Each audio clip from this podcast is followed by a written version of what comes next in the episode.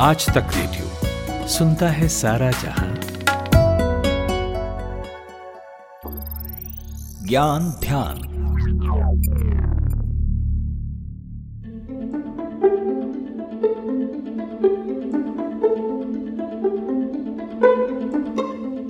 गुलजार साहब का लिखा ये गाना जंगल जंगल बात चली है पता चला है रे, आपने जरूर सुना होगा या आपने बचपन में टीवी पर मोगली को देखा होगा। जंगल के सभी जानवर कैसे उसके दोस्त बन जाते हैं। समय के साथ इंसानी बच्चा जंगल के रंग ढंग में ढलने लगता है। पर ये सिर्फ कहानी नहीं बल्कि ऐसे कई किस्से हमें हकीकत में सुनने को मिल जाते हैं।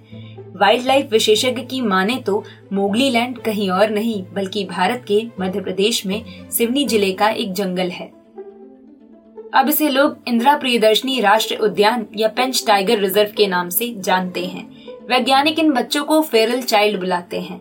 आज के ज्ञान ध्यान में हम आपको बताएंगे कि फेरल चाइल्ड क्या होता है और इनसे जुड़ी कुछ रोचक कहानियां। नमस्कार, मेरा नाम है प्रगति। फेरल चाइल्ड वो बच्चे होते हैं जो बच्चे किसी कारण जंगल में पले बड़े होते हैं या यूं कहें कि उन्हें जानवर पाल पोस कर बड़ा करते हैं। ऐसे केसेस सिर्फ भारत में ही नहीं बल्कि दुनिया के कई कोनों से सामने आए हैं। ब्रिटिश हुकूमत के अधिकारी हेनरी विलियम स्लीमन के दस्तावेज इस बात का सबूत देते हैं। उन्होंने लिखा था कि सिवनी के संत बावड़ी गाँव में अठारह सौ इकतीस में एक लड़का मिला था जो इसी क्षेत्र के भेड़ियों के साथ खेल रहा था। इतना ही नहीं, जंगल बुक के लेखक जिस तरह के पहाड़, मौसम, नदी और वातावरण का जिक्र करते हैं वो बिल्कुल इस जगह से मेल खाता है। जंगल बुक के लेखक रुडयार्ड किपलिंग का जन्म भारत के मुंबई शहर में हुआ था। कहा जाता है कि वो एक बार जंगल घूमने निकले और तभी जंगल के इस लड़के को देखकर उन्होंने इस पर कहानी लिखी जो कि दुनिया भर में पॉपुलर हुई।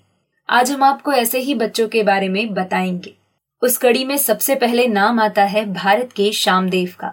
शामदेव नाम का ये लड़का बहुत छोटी सी उम्र में खो गया था।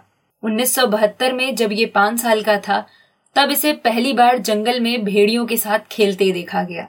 फौरन ही उसे जंगल से निकाला गया। तब ये पांच साल का बच्चा बिल्कुल किसी जंगली जानवर जैसा बर्ताव कर रहा था।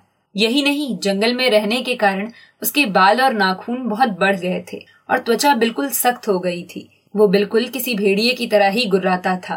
जंगल से निकलने के बाद उसे मदर टेरेसा के एक आश्रम में रखा गया। वो इंसानों की तरह बोल भी नहीं पाता था। इसके बाद उन्नीस सौ पचासी में उसी आश्रम में उसकी मौत भी हो गई। इस कड़ी में दूसरा नाम आता है दो बहनों का, कमला और अमला।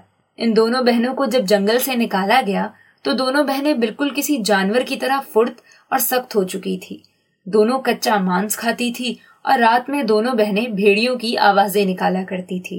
कुछ समय बाद बड़ी बहन कमला की मौत हो गई। फिर धीरे धीरे छोटी बहन ने इंसानी तौर तरीकों को सीखा। समय के साथ उसने दोनों पैरों पर चलना सीखा, पर बोलने की बात करें तो बहुत कम शब्दों को ही वो बोल पाती थी। अब बात करते हैं डिना सनीचर की। इस बच्चे को अंग्रेज इंडियन वुल्फ बॉय कहते थे।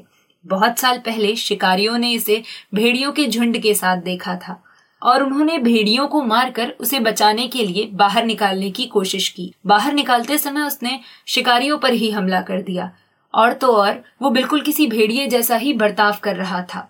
आपसे कहा था ना कि ऐसे मामले सिर्फ भारत से ही नहीं बल्कि दुनिया के अलग अलग कोनों से सामने आते हैं।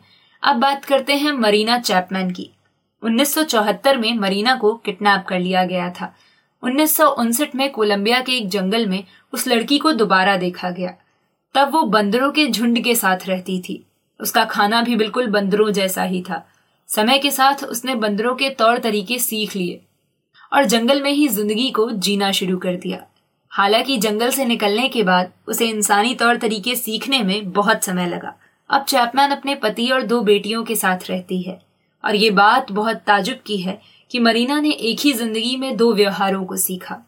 मरीना के बाद बात करते हैं मेडिना की। ये दो हज़ार तेरह की बात है। रूस में रहने वाली लड़की मेडिना के पिता उसके जन्म के बाद ही उसे छोड़कर चले गए और उसकी माँ अल्कोहल के नशे में धुत रहती। उसकी माँ खुद तो टेबल पर बैठकर खाना खाती, वहीं मेडिना कुत्तों के साथ हड्डियां और पुराना मांस खाया करती। दो हज़ार तेरह में जब एक सोशल वर्कर ने उसे देखा तब वो कुत्तों की तरह चार पैरों पर चल रही थी और तो और वैसा ही बर्ताव भी कर रही थी। तो ये थे कुछ ऐसे बच्चे जिनका बचपन जानवरों के बीच बीता, या यूं कहें कि इन्होंने जानवरों की जिंदगी को जिया है, उनके साथ रहकर उनकी तरह ढल गए। ये बात हमें जितना डराती है उससे कई ज्यादा रोचक लगती है कि कैसे जानवर छोटे बच्चों को अपना लिया करते हैं और उन्हें अपने बच्चे जैसा ही पालते पोसते हैं।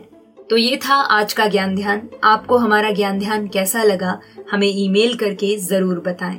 नमस्कार, मेरा नाम है प्रगति।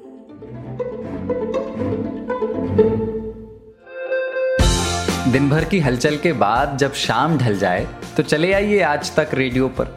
खबरों के सबसे अहम पड़ाव तक ले चलेंगे आपको। तसल्ली से बताएंगे कि दिन में हुआ क्या और जो हुआ उसका मतलब आपके लिए क्या था। फील्ड पर रहने वाले रिपोर्टरों की फौज है हमारे पास, एक्सपर्ट्स का जखीरा है। ये सब होते हैं इस डेली न्यूज़ एनालिसिस पॉडकास्ट में, जिसका नाम है दिन भर, सोमवार से शुक्रवार, हर शाम आज तक रेडियो पर।